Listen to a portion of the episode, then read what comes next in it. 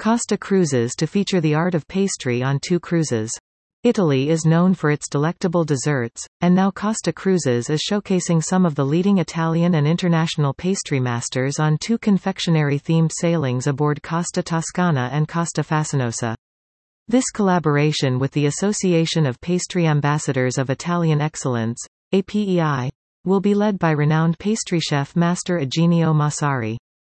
Massari and the A P E I Masters will be onboard Costa Toscana's week-long June ninth, twenty twenty-three, cruise, offering daily workshops demonstrating the art of pastry making. Guests will have the opportunity to taste some of Massari's most iconic desserts and receive a signed copy from his Dolce e la Vita book series.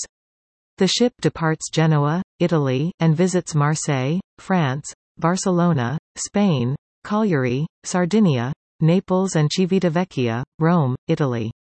For the third consecutive year, Costa will host the annual Panettone Senza Confini, or Panettone Without Borders, competition aboard Costa Fascinosa's October twenty-first, twenty twenty-three, cruise.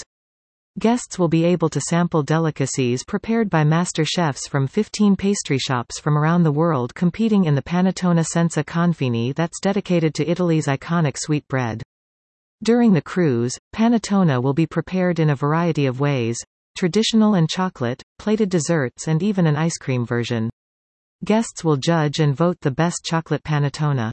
The best traditional panettone will be chosen by a jury of A P E I Masters, chaired by Eugenio Massari. The ten-day round-trip itinerary features calls at Marseille, Malaga, Cadiz and Valencia, Spain, Lisbon, Portugal, and British territory Gibraltar.